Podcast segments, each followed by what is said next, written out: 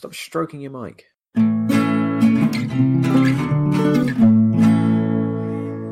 Hello and welcome. I'm Steve, And I'm Al. And I'm Brad. and this is Fools with Tools, a podcast for the ultimate upholsterer.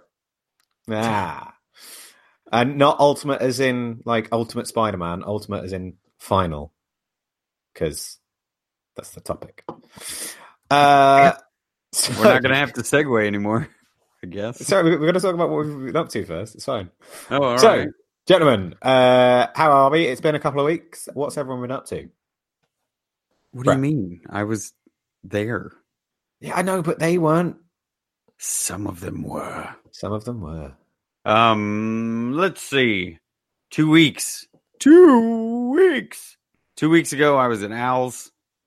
Right? Yes. Yeah. Um, we did that for a couple of days. Pretty much worked the entire time making bags and sewing things and destroying our fingertips on said sewing things. Um, then Maker Central happened, which was a blur, and then I made half of a hatchet at the forge um, with the help of Alex Pohl, which was amazing. Thank you again, Steve, for s- facilitating such things. Um, it was a good time hanging out with everybody. I feel completely uh, zapped, and that's definitely paired with the fact that um, 24 straight hours of travel. Sorry, I've just seen us calling. Oh, you're the worst. Um, I I did the I did the maths where I I left Al or I woke up at Al's at 2 a.m. New York time and I got into my bed at 2 a.m. New York time. So it was a full 24. I feel sick and I definitely have a bit of a cold and I hate you all. Thanks. Lovely. Uh, Al, what about you? What have you been up to? Uh, back to work. Um, Yay! yay, back to work. Yeah, so Monday was a the, the day of blues. Um, Yeah. and a million emails that hit me in the fucking face.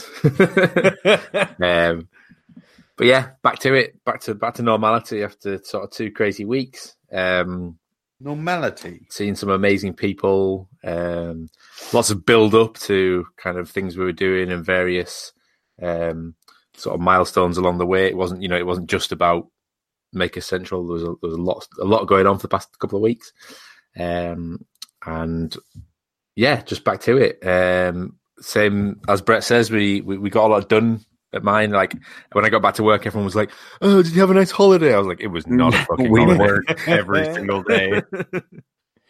um, yeah, lots of traveling, which is awesome because I love road trips. Um, lots of singing, um, but yeah, a lot of making as well. I mean, Maker Central itself was a, a great weekend of of making, but for two weeks, kind of we've been building stuff and and bodging stuff and fixing stuff. Um, it's been really fun from customizing a roof box on my car to um, building a, a Best a- decision. Best decision.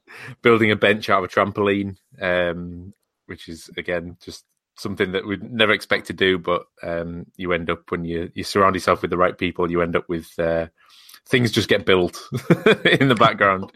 Um, yeah, there's there's just lo- loads loads of things tweaked with and tinkered. Um, same as Brett got got got half an axe.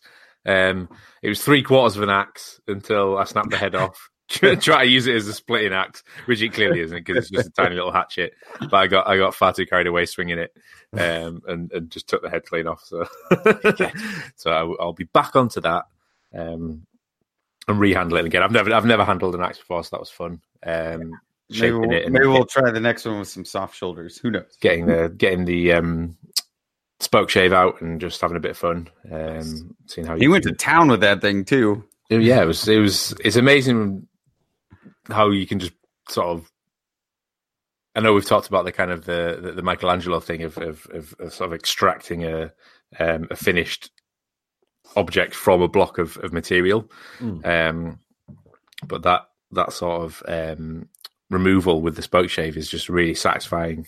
Um, especially when you go, you know, you hit the grain and then suddenly you just like you you you're carving chunks off, and then Yeah. the next thing you know, you've got you've got an axe handle. it's fantastic. um, yeah, so lots of talking, lots of late nights, lots of um, lots of fun, lots of banter. Um, not as much drinking as, as last year. I'm a, little, I'm a little bit disappointed in in mostly everyone, but also myself um, for, for the for the slightly more restrained uh, Guinness consumption. Although Alex Paul did make up for for quite a bit of that with um, his rou- rounds of gin.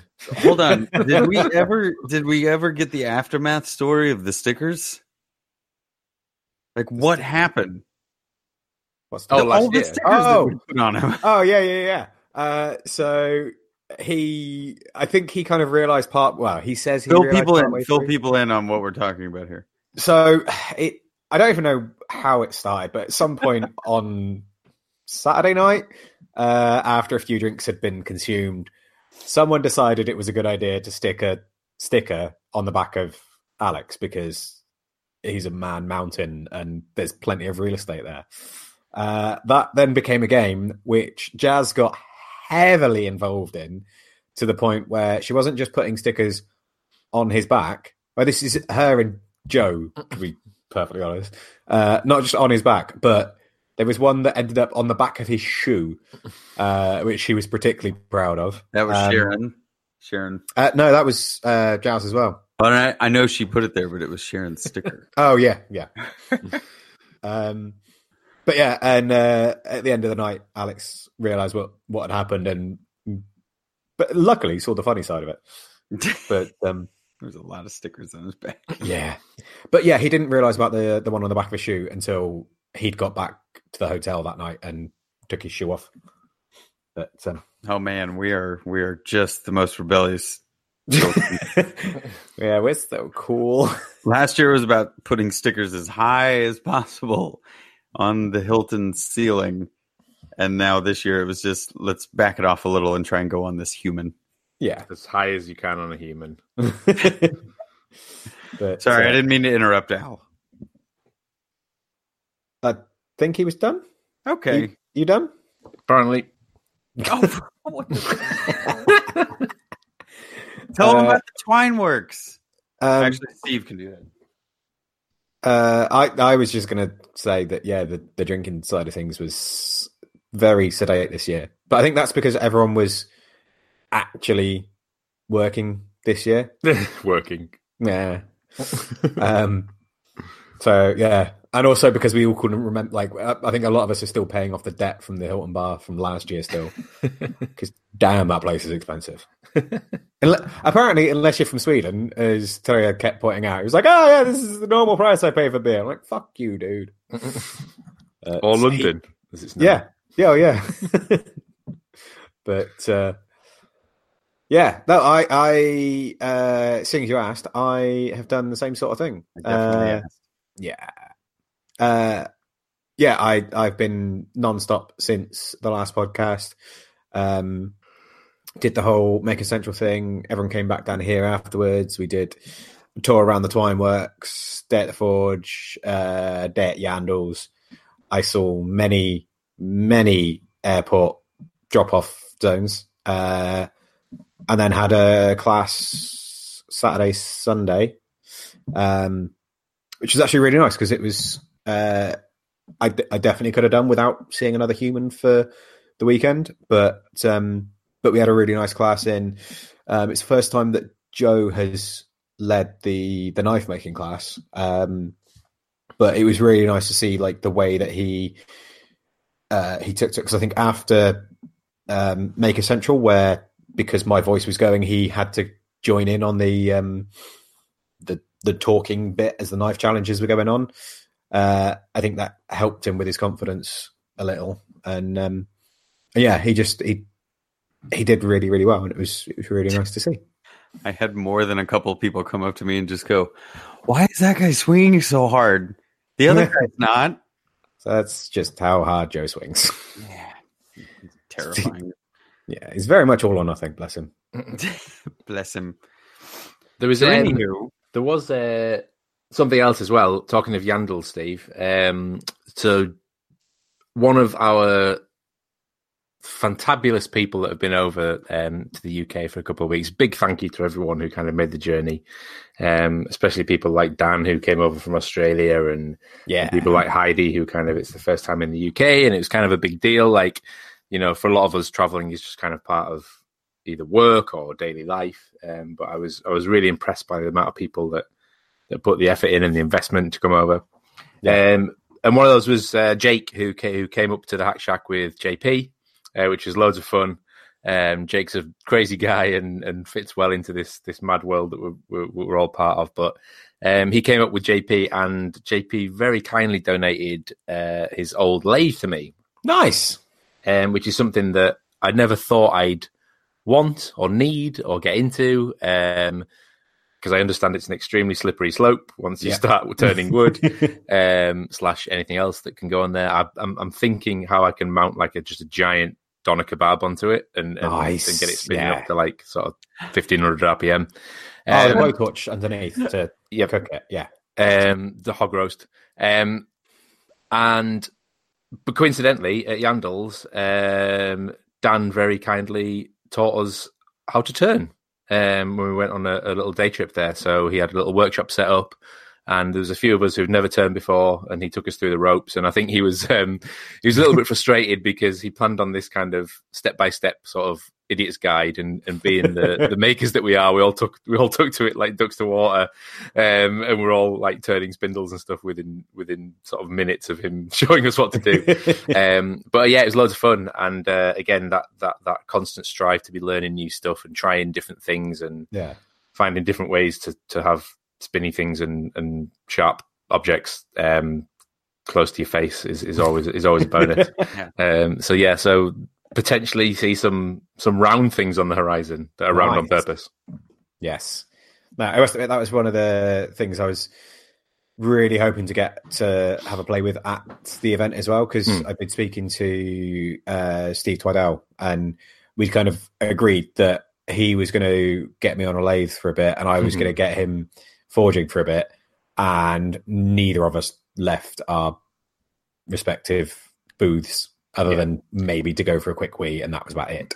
I mean, not, not Um, to not to go on about Maker Central too much. This isn't a Maker Central episode, but I think that that was the same with a lot of people. I think a lot of people kind of like, Yeah. oh yeah, then we'll do this, and then we'll do Yeah. that, and then I can swap over on this, and it was like, nope. it's it, Yeah, you're here This now. This is where you live. Of what you're doing for the next sort of three days. Um, I think that that's kind of that Yeah. especially hit me in so like a brick wall. Like, oh right, yeah. Yeah, I mean, I, I, think I- I didn't even actually get to see the show. no. Yeah, I, I saw whatever booths were between ours and Steve's. Like Yeah. straight shot, that was it. That's what I saw. And then whatever I was looking at. Apparently, the there was a fucking knight there, what? Like, a, a suit of armor, like because uh, Did not see that. James from Morton Make uh, put up. He posted Craft Maiden's like review of uh, Maker Central, and that was fucking great because I got I did not know that half that stuff was there. Um, but I think this is because this is one of the things like I'm uh, weirdly kind of acclimatized to from doing the festivals and that because when we're doing festivals, we never get to see what else is going on. So I think I kind of already knew what to expect um, with doing the the forge there. But yeah, I definitely think for uh, like people that hadn't necessarily done stuff like that before, it was um, yeah, not not quite what they expected. But I think everyone did fucking well. Um, like I know the the make with maker stand, like like the amount of people that I uh spoken to afterwards who were raving about it and saying like how good it was to actually get the chance to have a go at those things. Mm. Um, so yeah, I think- yeah, we did. Everybody did fucking fantastic. Yeah, Makes me happy. good. Uh, so So Uh, let's go in because otherwise we're just going to end up talking about it for fucking ages. Let's go in. It's to over, our- Steve. Oh, I see what you did there. Uh, Al, do you want to explain yourself? Because Yeah. Um, I think the fact that it's come to an end, I think a lot of people have kind of um, hit that sort of blues moment, the post kind of the post event blues, and, and everyone's kind of gone back their separate ways and back to reality and stuff. And the fact that this thing that's been building up for a year since last time has ended, um, I think is kind of correlated with quite a few other things that, that, are, that are coming to an end this year. Um, there's been a a ten year um, experiment by by Marvel to see if they can create this um, this fantastic cinematic universe, which has kind of come to an end with with with, with Endgame, um, which is about hundred million off being the highest grossing movie of all time. So fingers crossed it can knock that bag of shit off the top spot. Um, and also there's um, there's been you may have noticed there's been a um, quite a popular television series that has just come to an end. Um, for those of you that don't watch uh, Amazon Prime's The Tick, um, it's it's run for two series. Uh, has been absolutely fantastic and is no Can more. you remember the original The Tick? the Tick? The cartoon Oh, was yeah. fucking brilliant. yeah, Yeah. Yeah. fucking ace. I can't remember if it was on if it was like part of Space Ghost or if it was just on like after Space Ghost. No, I think it was around the same. Just I, I don't think it was part of it. I think it was just in they'd the show it afterwards or something. Yeah. Yeah. Yeah, yeah, yeah. Um, but yes, uh, yeah, I think things coming to an end. Um, come December, you know, we'll we'll we'll hopefully see the last Star Wars film for a good couple of weeks um, till they make another seven. but I think I think there's a lot of there's a lot of things that have come come to conclusion uh, uh, in in 2019. Um, and I think closure is something that we talk about quite a bit, and um, getting to the end of things and the satisfaction that it brings, and the kind of the the you, you you can look back, you can you can you know reflect on your expectations. Um, it can be positive, it can be negative, but it's also like the, the then the chance to start again. Um, so you know, yes, we're all knackered, and you know everyone's feeling a bit down, um, but I love to sort of spin that and then have that be the beginning of right, what's next. Um, that you know the the the kind of the the the ADD kid in me that that can't sit still and can't pay attention wants to know what the next thing is, wants to learn the new thing. I think um, ending is a fantastic thing for me, and closure is one of my favorite things, and probably the thing I strive for most, more than more than sort of gratification or um, uh, quality or um, you know pride. They're not really things particularly that bother me, but closure is definitely one of them. Um, so I, lo- I love seeing things come to an end, um, whether you like it or not. Uh, Yeah. I think a lot of people were upset with uh, the weekend's uh, conclusions to a certain storyline. Um, some people weren't. You know, Easy. it's the, it's the way it is. Easy. Um, you know, the fact that they just faded to black, I thought was really brave. Um, um, See, that, like seriously though, the Sopranos ending is fucking brilliant. I don't care what anyone says. That's such a good way to end a show. yeah, Ah, we're going to end up talking about a lot of films, aren't we? not necessarily for a change. But I, I must admit, like, It's either that, it's either that or food. I mean, you, foods and foods on films, um, films on foods. I- on film. I must admit, Foods on like, film. it's it's good that you said about the fact that um, it's something that you and a lot of people look for o- over and above um, uh, all the other things that you listed that I can't remember. Um, exactly, uh, but I think that's why a lot of us uh, do what we do. Like a lot of us are involved in this community because getting out in the shed and and making something gives you that sense of closure because it's something that more and more we're I don't want to say denied, but like we we don't have it. It's like advertising and media and things like that um, constantly dangle the carrot in front of you because they want you to come back. They want you to keep going back for more and more and more. You know, a lot of our jobs, we don't. You know, we're we're only a very small cog in a very large machine. We don't get to actually uh, see a project through to the end to actually finish it. You know, we just work on a very small part of it, and and we don't get to see the the final result. Um, so I think closure is something that we. Let's say I don't. I don't think denied is the right word, but we. no, it, it's it's it's ta- it's not. Yeah, you're right. It's not denied. It's just it's kind of taken away from us a little bit more. I don't know if it's deliberate, if it's part of kind of the machine, man.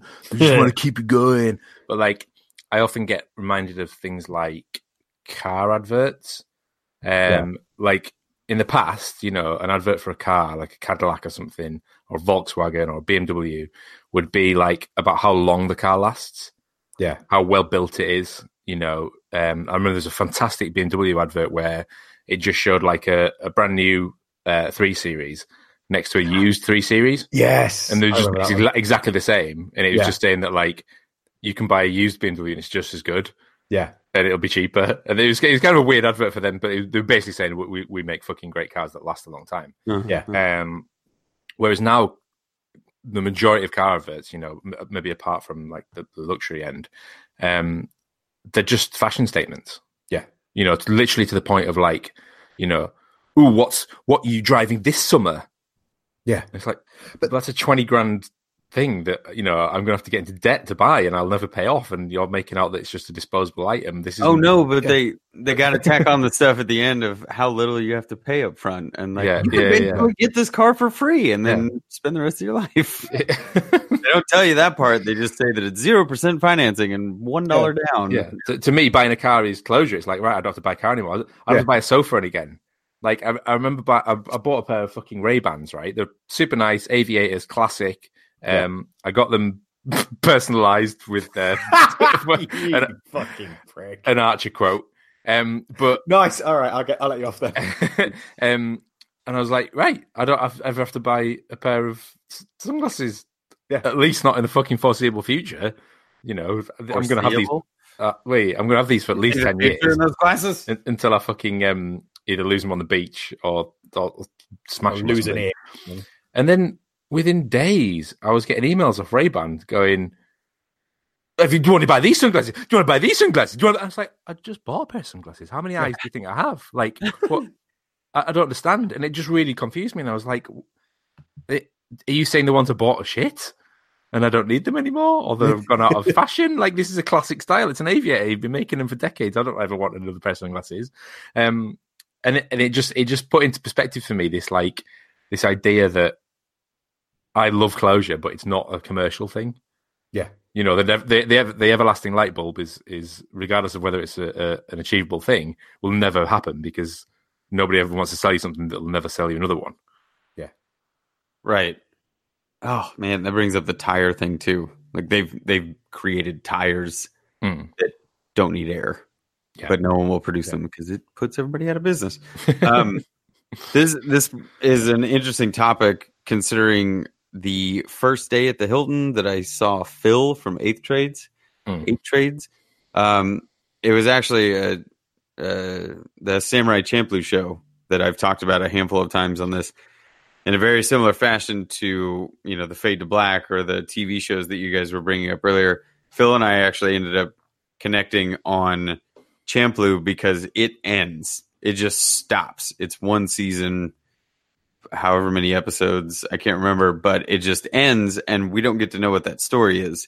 Same thing happens with Adventure Time. Sorry, Adventure Time, where, okay, some people Mm. haven't made it there yet, whatever. It's no spoilers. It's just that there were a lot of people expecting more story from one side or the other, more character development, what have you. Um, the these shows that seem to just end, or that people get, uh, I don't know, they expect that closure that you're talking about, Al. Yeah. Um, and when it's not delivered, instead of them having the reaction of like, "Oh yeah, I can go back to my my life now," this was this was nice to have, but like the the show has basically told you we're done move along Yeah.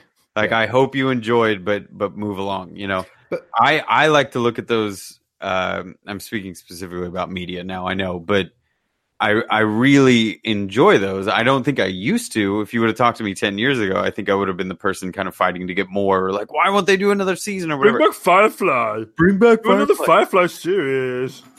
we're doing it ourselves Um, but I I actually nowadays I, I really like when someone can tell a story and pin it at the end, regardless of what your thoughts and opinions were at the end of if it was long enough or if it was you know it was too short. They didn't tell me enough about this guy, whatever. Um, I appreciate the closure because it allows me to just go on to the next thing. And I know this is what you were kind of hinting at earlier, but um, I, I love being able to put a pin in something and kind of hold on to like Firefly. You go, that was great then, and I love that it it has it just stops. And like, yeah, we we all watch Serenity, and you kind of go, oh shit. Well, what happens now? Well, they go back to their life of doing what we've seen them been doing, what we've Yeah. seen them do for the last you know fourteen plus episode. Um, it's it's nice because I get to create those those future stories for myself, you know. And when you look at it at what we're all doing now uh, in our daily lives, yes, making something in the hack shack or the forge will give you closure because you finished the project. But every single time you do that, it, you're not done. It's like Yeah. invigorating for you to go right next project. Yeah, I mean that, that's one of the things though is that uh, closure doesn't necessarily mean it's the end of the story. It's just it's the end of that that part of it. It's like um, to put it in real terms, or like because with a TV show, you know, you can have you can have a, a an episode that you know it doesn't have a cliffhanger ending, Hmm. so everything's wrapped up nicely, but there's still uh, underlying story arcs that haven't been completed and haven't been addressed. So it still drags you on to the next episode, but it's still it's got a self-contained story within it, and and like yeah, it, it's, it's the opposite of the 24 model, which is just Yeah. literally There you go. designed to make you want to watch the next episode, which is just like a metaphor for fucking like this sort of capitalist like p- perpetuating machine of of just Yeah. like just keep going, keep going, keep going, and then you're dead. but uh, but yeah, because like because in terms of projects, like it doesn't necessarily have to be that you've completed the entire thing. You know, it doesn't mean that you have to like closure doesn't necessarily mean that you've finished that Welsh dresser. It can just be you know you've you've finished part of it. Like uh, today, for example, I was doing uh, the the skewers that we sell. Um, the last time I was in the workshop, I uh, I did a fucking million uh, tapers. Today, I spent the entire day wrapping the little pig's tail twist that we have on the end of them. Um, so I just spent the entire day doing that, and it was it was fucking horrible because it's just it's constant. But I got to the point where I only had like thirty left, and I was looking at it going, I really don't want to do any more of these. I want to go on to like the next thing, and and half of me was tempted because because we need a load uh, ready for this weekend, um, for the next festival. And I was like, "Ah, fuck, I might just get a load polished because at least then we've got some for the weekend, and you know we we've got some for the festival. It's it's fine. Um, but I was like, "Ah, fuck it. I've there's only thirty left. Yes, it's going to take me however long it takes me, but then it's done. Like that's that's that section of that job finished. Um, and kind of kicked my own ass a bit and and made myself go through it. And then I felt so much better when I got down to like the last four or five that were left. I was like, "Oh, fuck, yes, this is you know I'm going to get closure on this. You know I'm going to have it all finished and all done.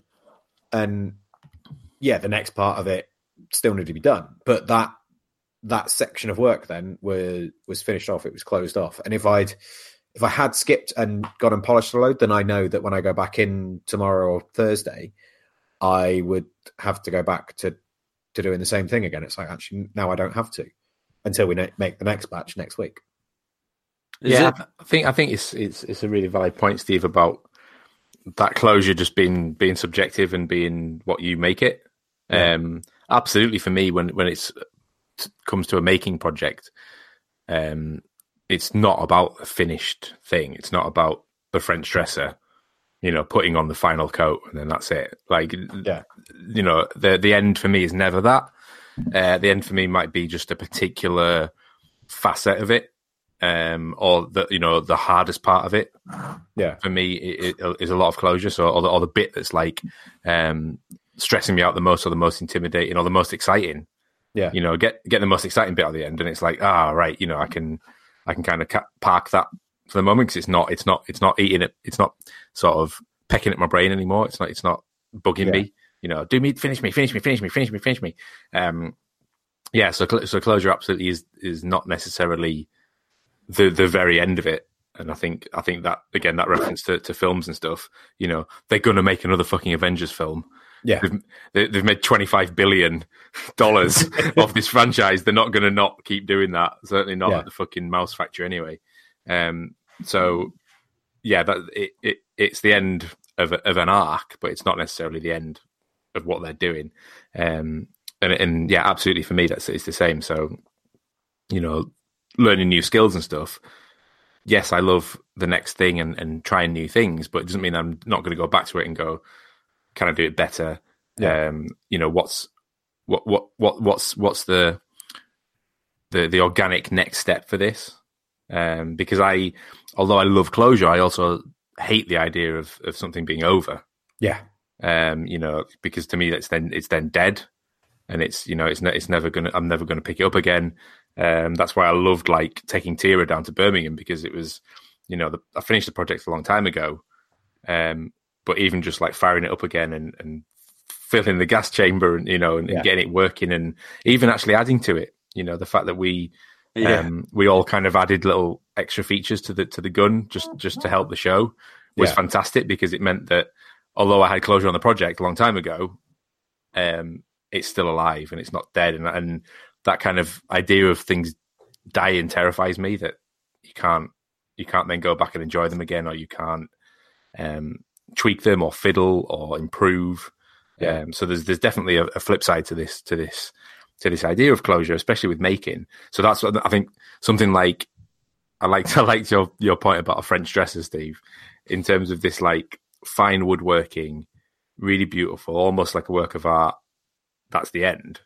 yeah, Um, I think I talked about this in the past about um, uh, it's in the the movie about Turner, the landscape artist, yeah, where he does a fantastic um, stormy sea, and and it's been Oh. kind of it's been kind of yeah, yeah, and, he just goes and in the middle of like an exhibition, just pulls a paintbrush out of his pocket, goes up to it, and just paints a little boy bobbing Yeah. around in the sea, a, bu- a buoy, not a boy.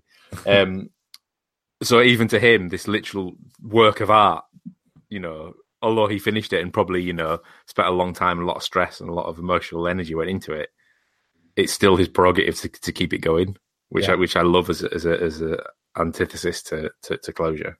Yeah, because I mean th- that's the thing is like it, it's funny you said about like going back to the the the dresser um, analogy. Like you you said putting the you know that that coat of finish on it as being Mm. you know that's that's closure. That's when you see that to me isn't closure. That's all right. Now I need to move it into the house. Now I need to Fill To it with put- clothes. yeah. Now I need Yeah. to put stuff on it. Like it, Yeah. it, at what point does that then become finished? Does it become finished when you know when when you've put the last coat of finish on? Does it become finished when it's in the house? Does it become finished when it's you know thirty years down the line and it's still mm. standing? Yeah, it, it's yeah. It closure is an odd thing because it's it's it has the potential to be very very definite and and factual Yeah. at the same time it can be extremely subjective um Well, I mean, there's, there's, there's, it's quite formulaic in terms of like our world and what we see in social media and stuff. And you know, people putting the final coat of of lacquer on, or Yeah. you know, something drying. You know, Brett, when I see you like flame a handle, I know that's kind of like that's almost the end of the, the build because this is the last thing you're going to do before you maybe put some some BLO on or something just to bring it, you know, bring it to life and bring it usable. Um, you know, is is that actually, you know, is that is that closure when something becomes uh, effective as a tool. Uh, You know, whether whether or not it's a something you're making as a piece, or is it actually to me, like closure is screwing two bits of fucking wood into some MDF because then then it becomes a shelf. Yeah. the second the screw goes in, it's like right, I'm done because it's now a shelf, and that it wasn't a shelf ten seconds ago. um, and there's nothing precious about it. It's not, it's not like oh, I've, I've I've I've I've slaved over this, and now it's at the end, and now I can relax. It's just like I need to get this done because it I don't have a shelf, and now I've got a shelf. yeah So it you know it th- there's obviously different levels of, of of how much effort you put in and how much um you know care gets gets you to the end of the process. Yeah, because like that's I just kind of feeding off that a little bit. Like one of the things that we we discuss and we talk about in in the classes that we do. If someone's coming along and they're making knives, Hmm. like so many people think that once you've forged and like profile ground a knife, like oh that's it, that's a knife, and and one of the points Alex always makes is the fact that that's that's not a knife, that's a, a knife shape. It's not a knife. but that, that's just a knife shaped object until you've done the That's just a knife shaped object. Anchor shaped object. yeah. That's not a knife. That's just a sharp bit of metal that you use to cut things. But but that's the thing is it until you've done the heat treat and the temper and everything else, it it's not a knife. It, it's just a, a metal that hap- bit of metal that happens to be shaped like it. Um, and like, that's what I mean is like to to different people, Yeah. that closure comes at a different point, and it's.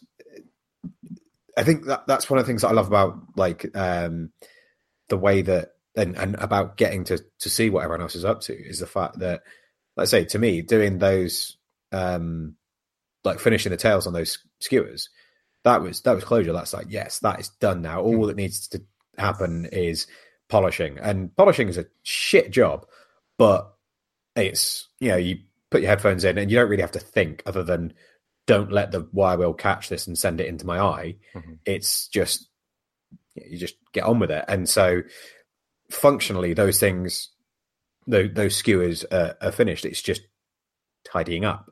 Um, so that's where I get my kind of closure from.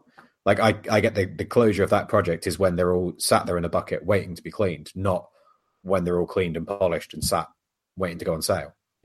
I, th- I think um, actually might as well talk about fucking blacksmithing because this is the blacksmithing podcast. Um, I was trying to veer it away, and you didn't see me raise my finger. I'll, I'll, I'll do one tiny little bit more blacksmithing. Um, that's actually a really good point because I think when, when we were at Alex's, um, you can see that's how his mind works. Is you can see there's a lot of process going on. It's like step one, do this. Step two, do that. So, you know, Yeah. step fourteen, uh, apply finish to the handle, and it's like then it's an axe.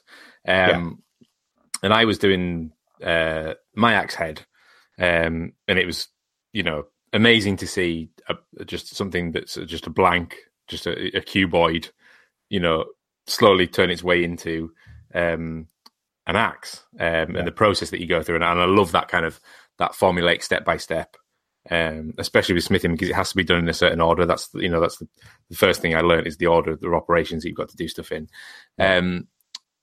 And I stupidly wanted to do it all by hand, so it was taking ages. um, mainly because Ellen was on the power hammer, which was the most fantastic thing I've ever That's seen. I didn't, I, didn't, I didn't want to take up any time on the power hammer. Um, but going from that block of metal to an axe head, I could see it happening, and I got it to the thing, but it's, it wasn't finished. You know, I could maybe I, could, I could have done with like maybe two or three more heats, um, just to get like a nice, a nicer profile on it. Yeah. Um, but it was shaped like an axe and is an axe. And, you know, once it's ground, which I have done, it's it serves its purpose and is now an Yeah. axe. Um, so it was not finished, but I was satisfied because I've got it to, you know, silhouette. It's the, you know, back Yeah. to Disney thing again. Looks like an axe. Yeah. Um, and relatively straight and, you know, serves a purpose. So for me, that's enough. I could have been precious and wanted, you know, oh, can I just have what, you know, I just want, I just want to get it finished. I just want to do this. Um, absolutely didn't want to grind it finished. You know, I wanted to do the properly, you know, Yeah. forge it to the, to where, as close to as possible as I could. Um, but I think that's a great example because obviously you're right. In Alex's head, it's got to be to the to the very end, and then it's Yeah. then it's allowed to be called a knife. Then it's allowed to be called an axe. Yeah. Otherwise, it's just an axe shaped lump of metal that you've sharpened.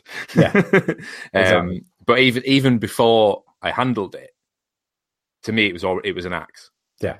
because it was the first one I've ever made, um, and just the the, the the the magic of of it coming to life was enough for me for closure.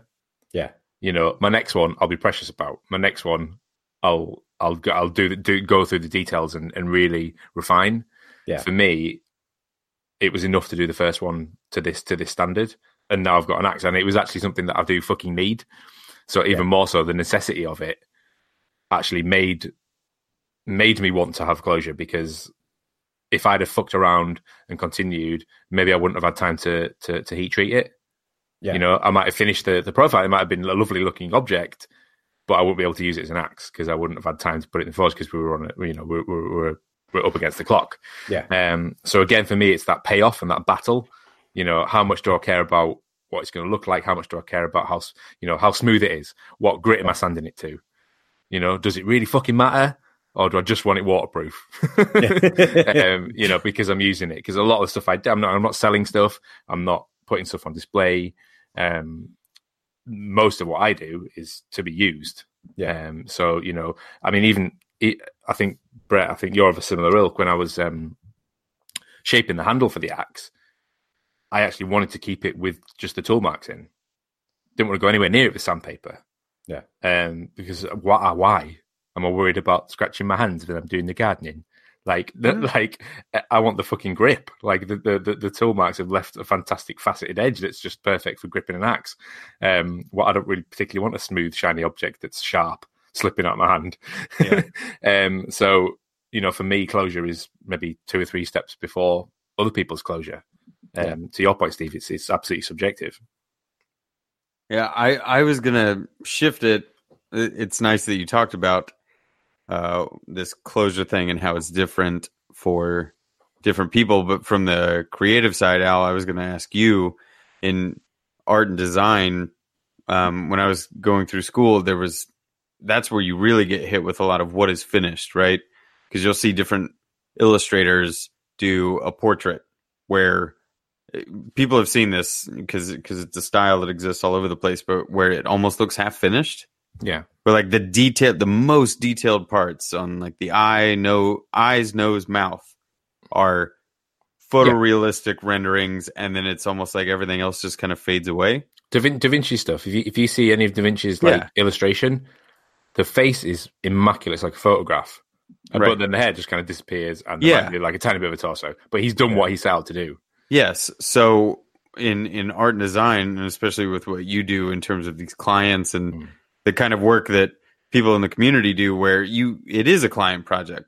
What is their idea of finish versus when you think it's done, um, and where are you able to either accept that you would take it six steps further because you don't think their idea is closed enough or finished enough, versus the times where you go, I, I, this is this is completely done where it is. Yeah. and they want you to go six steps further you know? So the give and take like how do you deal with uh, clients specifically? Because we're not not all of us are working for ourselves all the Yeah. time you know and we always have to try and pay the bills by either making stuff for other people or we work day jobs and things like that. So how do you as someone who does this and steve you can attest to it with um any of the projects that you're planning on producing or that you have produced up until this point like when do you know that it's finished when does the client know it's finished like the the knife board so al i want you first and then maybe steve you can wrap it up at the end Yeah, I mean, for for, for client work, um,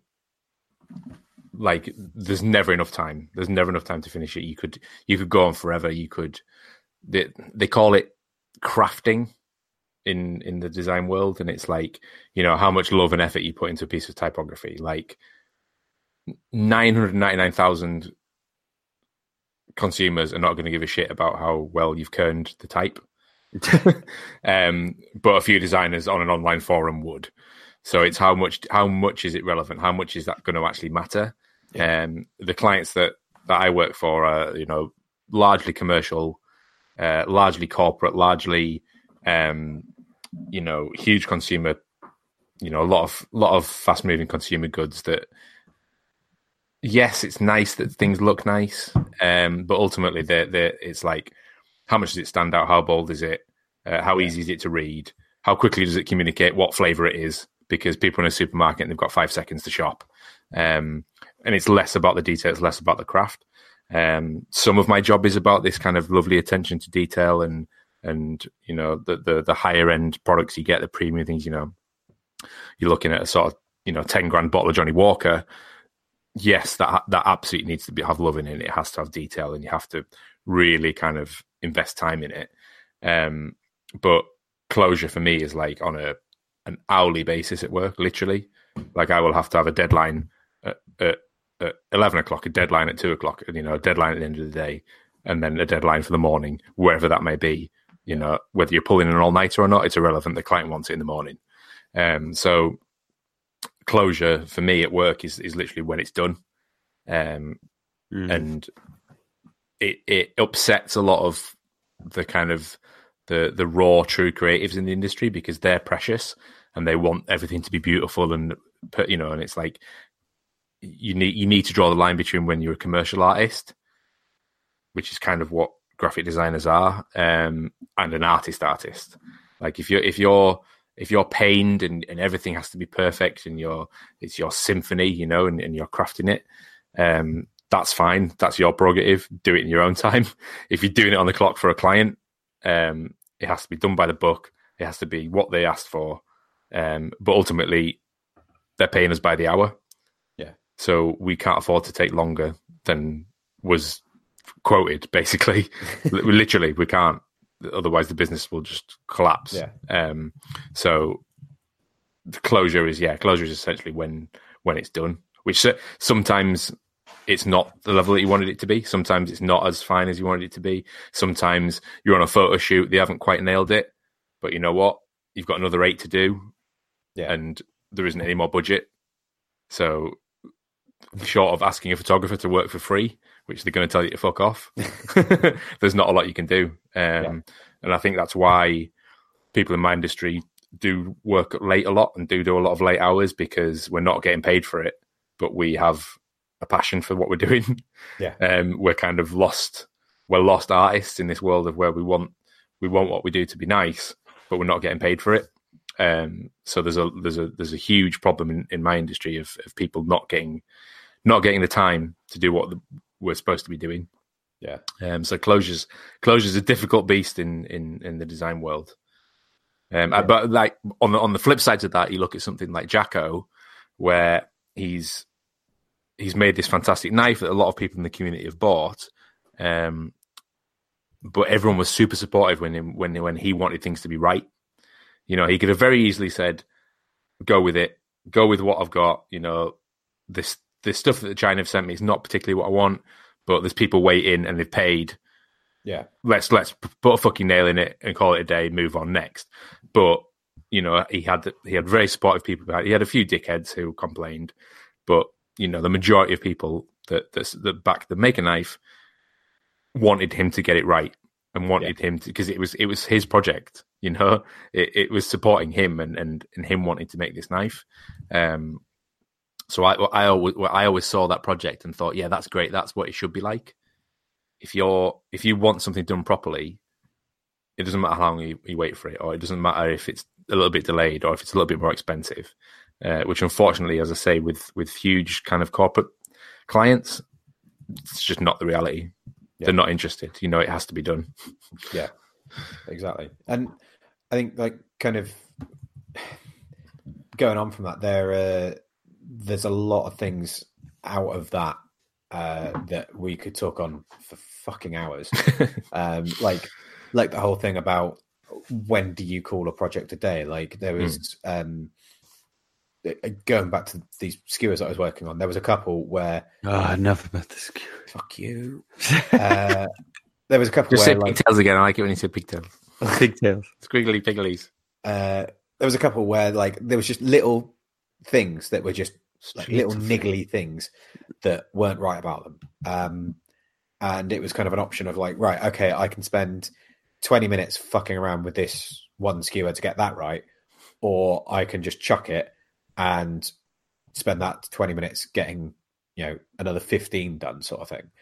Um, and I think that kind of, again, like the, what you were saying about uh, making sure you take the time to make things right. It's you've also have to make a call of whether or not that's worth it and, Yeah. and everything else. And again, that comes down to closure. Like, when do you call a project finished? Because like you could easily say like, oh, just just one more heat, one more little bit, this, one more. Like we get it with students all the time when, especially when they're working on. Uh, in fact, we we quite often get it with the um, on the beginners classes with nails. Like, oh, I just want to make one more nail. I just want to make one more nail. Like at the end of the day, after we've finished everything, we're like, right, okay, you've got 20 minutes, just fuck around, do whatever you want to do. And the amount of people that go back and they want to do another nail because they just want to get that closure of just doing that one Yeah. perfect nail. Um, And the same with the knives. It's like it, it- someone will make a, a a blacksmith knife or something like that, and they'll spend so long just trying to perfect it. And it's like it's it, it it's fine as it is. Like if if you carry on working on that, you're not going to get to do anything else, and you need to just kind of accept that that's as good as it's going to get for now, and Yeah. and you go on to the next thing. Um, and we have like we've had the same thing with clients, like the the knife board, for example. That we went back and forth towards the end of the project, and all of a sudden, the goalposts started changing, and it was kind of that balancing act of like, I I want to obviously give it the best product that I can give, but at the same time, this is not what we agree. This is not you know I can keep doing things to it, but it's going to take longer and it's going to cost you more. Like what? Where's your um like where's your cutoff point? Yeah. Um. So yeah, again, like the the whole closure thing, it's that that's when it becomes frustrating because I'm sure you've had it with clients before where they've said, right, we need this, and and you've had to produce like the minimum viable product, and it's frustrating because you're like, I could do so much more with Yeah. that, and even though the project is out the door and it's gone, you don't have closure because you're not uh you're not completely satisfied with it. So yeah, there's there's there's there's gotta there's, there's one sort of silver lining to that in that in my industry what we do is relatively cyclical Yeah. so i know that it will come back it maybe in a few years time maybe to a different agency. I'll maybe pick up some other work that a different agency had done a few years ago. Um you know the the something that gets designed is never finished. It's always going to be need design. Um consumers tastes are going to change. Uh you know they might decide that cigarette packets don't need designs on anymore. Um, So you know the the the design industry, although it's frustrating, is a fluid industry. So there's there's always going to be design work. There's always going to be something to redesign. You know that that is ninety percent of what I do is redesign. You know, very rarely do we actually design something from scratch. Um, Yeah. So there's always that that continuous. You know, even if it's not from our point of view, from the client's point from the client's point of view, certainly, it, there's no closure. Like th- there's literally people who are em- who are employed all the time to constantly be redesigning the Yeah. packaging. It's Yeah. like that must be super frustrating for them because Yeah. they go through all this effort, but all this love. You know, if, if, I, I I I often paint clients in a bad light, but they want the same thing that I want, which is just great great work. Um, but it's literally their job to then do it again. it must be really fucking frustrating because you can't you can't really invest yourself if you know that as soon as that's done and gone to print and is on the shelf, the next thing you're doing the next morning is starting the next design that's going to come out in two years. of the same thing that you just finished designing. It's Yeah. like, oh, I think I think what's being said uh, over and over again here is acceptance or accepting seems to be an important part. Or I'm just picking that up out of the conversations that you guys are having, but accepting is just as important as the closure, right? Like the the closure comes with the acceptance that the thing is either finished or that you have to move on. Um, so instead of I'm I'm putting this in my own head, but with everything that I was saying earlier on in the episode, it's like I've gotten better at accepting those things. I don't look for closure so much anymore as I look for acceptance. Like when do I get to let that thing go out the door? Or when do I get to walk away from that project? Is not when it's done, it's when I can accept where it stands. Um and synonymous with that would be closure, but I'm trying to spin it in a different light where it's like you have to accept the things that leave you, or you have to accept the things that clients, you know, need and you deliver to them in that timeline. Like Steve said, you know, like Al, you could work on something for another six hours and probably get a little bit more craft into it, but it's got to go out. Yeah. So you've learned to accept that in your job that yes, things may be cyclical or you may be able to come back and work on that project, but clearly your acceptance has gotten better uh, over the years of producing this kind of stuff where like you're good at hitting end games, end marks, um, benchmarks, or you know whatever you want to refer to them as, but you you can accept those things leaving you now. Whereas maybe before you were a little bit more precious. Steve, I imagine you wanting to swing five or six more times with another heat or two is like you now accept that the pigtails might have small differences, even though you want them to be the exact same. You accept the fact that it's steel and it they got to get done and they got to be Yeah. ready. And yeah, Al Alex will probably chuck them in the bin if they're not good, which isn't great. But uh I'm sure you're able to accept imperfections or or maybe not, you know, like 100% perfect dead on. I mean, yeah, because it it kind of comes back to to what we said in a few recent episodes about things being like good enough. Um, like good enough is good. Ah, enough. yeah, yeah, yeah, yeah. and but the thing is, I think that's kind of the one of the things is when you're when you're producing something on a commercial scale, um, and and and as a commercial product, it's that's uh, that level of good enough or acceptable is is more clearly defined. Whereas when you're doing it for yourself, that's when you can like that's when you really get that closure because you can keep working on it and working on it and working on it until it is absolutely perfect. Um, and you can you can keep talking about it and you can keep you know working on it until until you think that it's uh, it's fucking spiffing.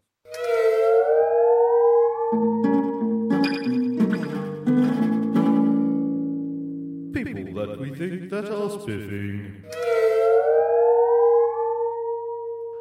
Okay, so I'm going to go first this week, and I am going to go with uh, Simon Woodhouse from SW Creations. Um, just because Simon's someone that I uh, I met at Maker Central last year, um, and I've been following him uh, on Instagram and talking to him occasionally, and he's just a really fucking nice guy. Uh, he uh, he was there again um, this year, and I was lucky enough to have a bit more of a chat with him. Um, but as as with basically everyone at Maker Central this year, I didn't get to spend anywhere near enough time actually speaking to him. Um, but yeah, he's got a, a small um, Instagram account um, with some really cool, interesting stuff, including a uh, basically two Massey Ferguson tractors welded together that he made in college or something, and they're fucking amazing. Um, but yeah, he's he's one of these people that's just like uh like almost undercover awesome sort of thing. Like he's really really cool. He's got some very interesting stories, but he's not particularly extroverted or anything like that. So he's kind of a he's a bit of a hidden gem, as it Hmm. were. Nice. Um, Hidden yeah, and, and just a, a really super nice guy. Um, so yeah, go go check him out. Uh, so that means Al is next. Yeah, talking of uh, hidden gems, I think um, I think last year we all kind of like recognized uh, Nick for his kind of fantastic brainchild that was um, that was Maker Central. I think everyone was really grateful, and he's he's done the same again this year. Um, but this year, obviously, been been a lot more involved behind the scenes um, with with sort of various facets of the show, even to the fact where the boys were helping fucking pretty much build the fucking sets as well and, and put up the banners and things like that. Um, it became apparent that that the team behind Nick as well um, had done a really fantastic job, particularly uh, James and Harry, who were the two kind of Yeah. the, the two consistent members from last year who um, helped us a lot with the setup as well. Um, particularly for, for, for me, where this is my first kind of foray into an, an event like this and event management and, and sorting out things like um, liability insurance, risk assessments, um, all the sort of planning and, and, And what a fucking doozy to start with. Wow. Um, Yeah. But yeah, but uh, Harry in particular was, was, was really helpful, really patient. Um, you know, all the stupid questions we were firing over about, you know, what we were allowed to do, what we couldn't do. Um, Yeah. You know, being um, supportive of things like, you know, even like bringing Tira, you know, anyone, any Jobsworth could have just said, no, you're not bringing compressed air onto stage and you're not Yeah. shooting things at guests' faces. Um, um, there was there was a lot of professionalism, but a lot also a lot of kind of I don't know what the opposite of professionalism, usism, um, in terms of they they were kind of winging it as well, and they were they Yeah. kind of had this a bit more of a cavalier attitude and um, want things to happen.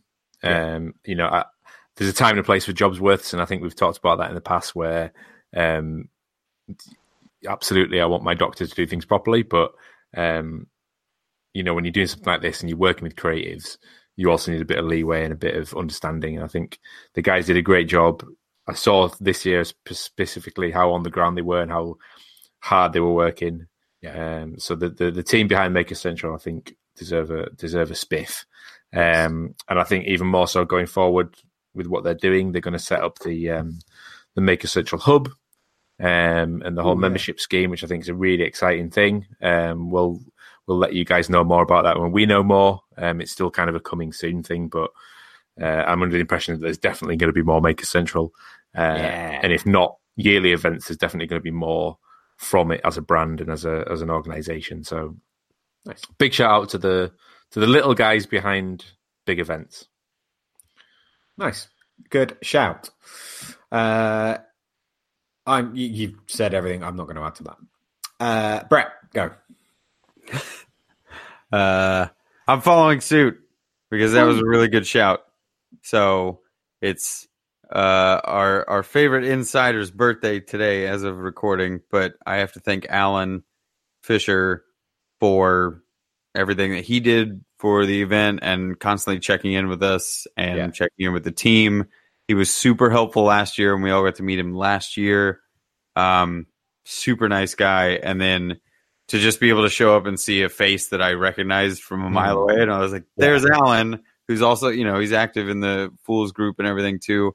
It's it's nice to know that we have inside Alan, as silly as that name is, Colin Furs himself, but um, it was just really not. You know, it's like anytime I needed him, he was there, and he was always checking in when we didn't. So it, it was just really nice of Alan to. I don't know if you can see that, but he was he was actually uh, going to be. I I've got him on my notes to shout out because I was going to shout him out next week. Um, Well, too bad because I Yeah. stole it. yeah, no, absolutely fucking spot on shout. He's a great guy. yeah, Yeah. he's a great guy. There's not much more to add to it than that. You did great. Thanks, Alan. Yeah. Hopefully he listens. I think he does. I, I, I hope he does. I'm pretty sure he does. Cool. Uh, any other business? I've been told I have to put my hands up when I need to talk. I was, going to say you, there's no point putting your hands up because I've put my they, they can't hear you. Steve. Um. All right. So on the same uh, line of thinking, I do just want to make sure that everybody that helped with the booth and the event in general and the after events and the everything's. Um, thank you to Sharon from Figment, Figments Made. She helped Red a lot with the leatherworking class. Patty did an amazing job helping with Ellen and Sophie and just like yeah, whatever. We had uh Sam helped with the uh sewing machine logistics, which was great, and then Matt Jones helped with the quartz for Red's class. Um and there were tons of other fools. I know I know I'm going to like forget to actually name specific people, but uh everybody that was there that helped with the booths Phil Phil cannot cannot forget Phil, who not only fed us more meat than ever needs to be consumed by three people, but Phil from Dark Star was basically the reason that he he was the reason Red's class got to go the way that it did. We we had help from Matt um, with the quartz blocks and stuff, but Phil was 100% the reason that the classes got to go the way that they did. So, Phil, massive thank you um, everybody else that came by and helped and break down the booth and do setups and stuff. It was just it was brilliant. So thanks to everybody. Yeah, no, that's a a very good shout. I mean, I I'm I'm not going to name. You weren't even there. I, I was just talking about the event in general. Uh, You weren't I don't know if you- I, I don't know if you noticed, but we were a little busy over our side as well. Nah, Um, you had too many hands to help. You had a kill. That's all you needed. uh, I, I was, funnily enough, I was going to say I'm not going to embarrass myself by mentioning anyone by name because there Rasmus. really was too many people to actually shout out. Um, but uh, Kiel, especially, is an absolute fucking diamond of a person. Um, and I know he helped us massively. He helped you guys. Uh, it kind of felt like he was just running the whole show at points. Um, You don't say. and uh, and uh, and yeah, it it was. He's just a fucking lovely person. So, Kiel, we love you. And yeah, I think that's it. Uh, any other any other business? No. Okay. So, if you want to find us, you can find us in all the usual social media sort of places. You can find me at Moonshine Metalworks. You can find Brett at Skull and Spade 13. And you can find Al at Al's Hack Shack.